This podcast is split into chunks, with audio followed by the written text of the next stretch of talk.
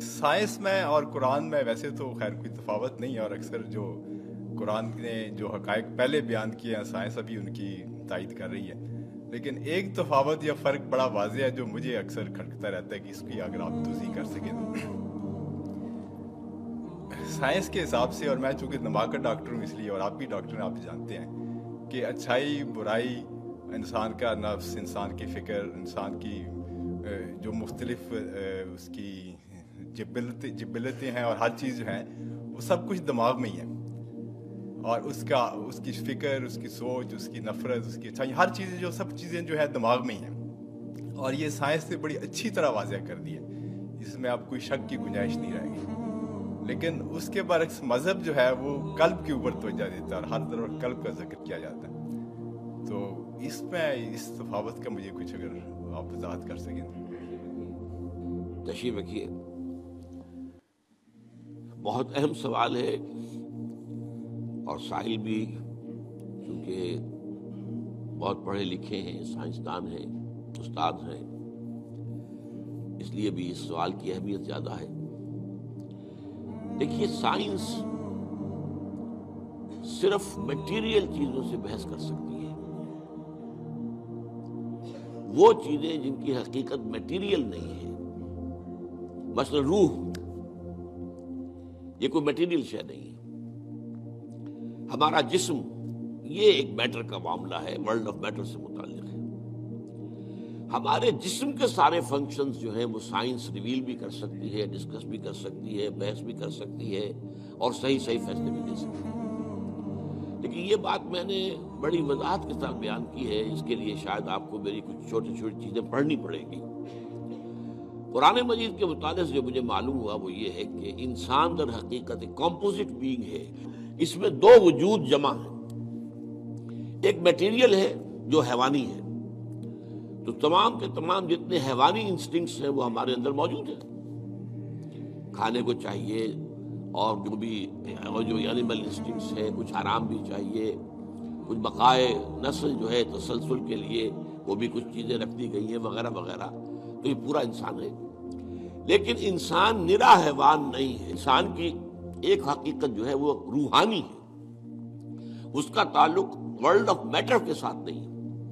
اور وہ در حقیقت مٹیریل سائنسز کی جو دریافت ہے اور اس کی جو جو بھی ریسرچ ہے، اس کے فیلڈ میں آتا ہی نہیں۔ وہ روح کا مرکز در حقیقت قلب ہے۔ یہ روح ہے در حقیقت۔ اور یہ کمپلیٹ پرسنالٹی ہے سیلف انویزیبل ہے۔ دیکھی نہیں جا سکتی۔ لیکن یہ ہے کہ یہ در حقیقت اور اس کی تخلیق ہمارے ان جسموں کی تخلیق سے بہت پہلے ہوئی تھی، بہت پہلے۔ یعنی جس کو کہ یہ کہتے ہیں بگ بینگ بگ بینگ سے میٹر اور میٹیریل یونیورس جو ہے اس کا آغاز ہوا ہے۔ پرائر ٹو دیٹ فرشتے اور ارواح انسانیاں اس سے پہلے پیدا کیے گئے۔ اور وہ نور سے پیدا کیے۔ انہی دنوں میں میں نے حدیث کے درس کے ضمن میں بھی اس تفصیل بیان کی۔ حدیث نمبر چار جو اربعین نبوی میں ہے۔ تو یہ روح اور حیوان اور حیوان میں جسم کا اور اس کے ساتھ جان بھی۔ حیوان تب بنتا ہے جبکہ وہ انسان، وہ جو اس کا جسم اور جان دونوں نے سمجھے عام مغالطہ ہمارے ہاں یہ ہے کہ یہ روح کے معنی ہے جان نہیں۔ جان تو کتے میں بھی ہے، بلے میں بھی ہے۔ جان تو گھاس کا جو لگا ہوا ہے پتا، اگر وہ کٹا ہوا نہیں ہے اپنی جڑ سے تو اس میں بھی جان ہے۔ تو جان تو آپ کو معلوم ہے، ہر شے کے اندر موجود ہے۔ اور یہ جو حدیث میں آتا ہے کہ جب رحم مادر میں امبریو جو ہے ایک سو بیس دن کا ہوتا ہے، تب اس میں روح پھونکی جاتی ہے۔ یعنی اس سے پہلے جو ہے ایک سو بیس دن، تو کیا وہ بے جان تھا؟ اب ظاہر بات ہے، ڈاکٹر صاحب سے بڑھ کر کون جانے گا اس کو؟ کہ وہ تو جو اسپرمیٹوزون تھا، وہ بھی جاندار تھا۔ جو اووم آیا تھا ماں کا فلوپین ٹیوب کے اندر وہ بھی جاندار تھا۔ دونوں کے ملاپ سے دائگوٹ بنا، وہ بھی جاندار ہے۔ اور یہ ایک جو ہے نشو و نما پا رہی ہے چیز جو کہ زندگی کی سب سے بڑی علامت ہے۔ وہ جو ہے ایک سو بیس دن تک اس نے ڈیولپمنٹ کی ہے، جس کو قرآن مجید کہتا ہے، نطفہ ہے، پھر نطفے کے بعد جو ہے وہ مزغہ ہے، علقہ ہے۔ ان ساری سٹیجز کے بعد پھر روح پھونکی جاتی وہ روح ہے در حقیقت کہ جو بہت آغاز میں پیدا کر دی گئی تھی اور اس کے بعد اس کو ایک نیند سلا دیا گیا۔ اس کے بعد جیسے جیسے رحم مادر کے اندر وہ جنین تیار ہوتا ہے تو ایک سو بیس دن کے بعد اس کی روح جو وہاں موجود ہے پہلے سے پرائر ایگزسٹنس اس کی ہے، وہ لا کر اس میں پھونک دی جاتی ہے۔ یہ اصل میں حصہ دین کی حکمت کا ایسا ہے جو آج کل عام طور پر بالکل نگاہوں سے اوجل ہو گیا۔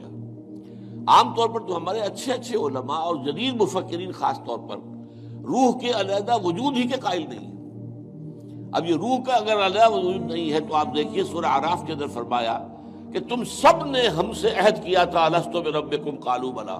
وہ کون تھے سب؟ ظاہر بات ہے، اس وقت تک تو ابھی تمام انسان تو ایک وقت میں جمع نہیں ہو سکتے تھے۔ وہ تو یہ کہ اس وقت جبکہ وہ ارواح کے عالم کے اندر پیدائش ہوئی ہے، سب کے سب موجود تھے۔ حضرت آدم کی روح سے لے کر اور آخری آدمی جو انسان دنیا میں آئے گا، اس کی روح یہ سب موجود تھے۔ اور ان سے سوال ہوا السطو میں رب کم اور جواب ہوا کالو بلا۔ اور پھر ایک دن آئے گا قیامت کے دن پھر تمام نو انسانی پھر جمع ہوگی اللہ کے حضور میں۔ اور اللہ فرمائے گا، سورہ کہف کے الفاظ ہیں، لقد جئتمونا کما خلقناکم اول مرہ۔ آ گئے ہو نا ہمارے پاس۔ جیسے کہ ہم نے تمہیں پہلی مرتبہ پیدا کیا تھا۔ اب یہ پہلی مرتبہ کی پیدائش وہ ہے جو عالم ارواح میں ہوئی ہے۔ دوسری مرتبہ کی پیدائش وہ ہے جو اس عالم مادی کے اندر یہ جو مٹیریل ورلڈ کے اندر پیدا ہوئی ہے، میری پیدائش چھہتر برس پہلے ہوئی ہے۔ اس سے پہلے میرے اس جسم کا وجود کوئی نہیں تھا۔ میری روح موجود تھی۔ اگرچہ وہ ایک جگہ پر اللہ تعالیٰ کے ہاں ایک کسی سٹور کے اندر تھی، لیکن موجود تھی۔ تو دل اصل میں مرکز ہے روح کا۔ اور روح ایک کمپلیٹ انڈیپینڈنٹ پرسنالٹی ہے۔ اس کا تعقل بھی ہے، یہ دیکھتی بھی ہے، بغیر ان آنکھوں کے دیکھتی ہے۔ روح براہ راست دیکھتی ہے۔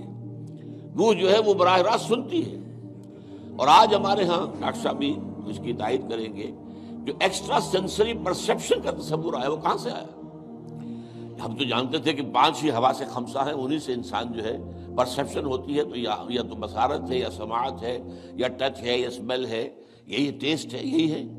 یہی ہوا سے خمسہ ہمیشہ سے چلے آ رہے ہیں۔ یہ ایکسٹرا سینسری پرسپشن کہاں سے آیا؟ تو معلوم ہوا کہ اب تسلیم کیا جا رہا ہے کہ کچھ ہیں صحیح چینلز دوسرے بھی جو انویزیبل چینلز ہیں اور ان کا تعلق جو ہے وہ دل کے ساتھ ہے اور دل جو ہے وہ در حقیقت وہ ہے مقام روح کا تو یہ روح اور جسم یا حیوان مل کر انسان بنا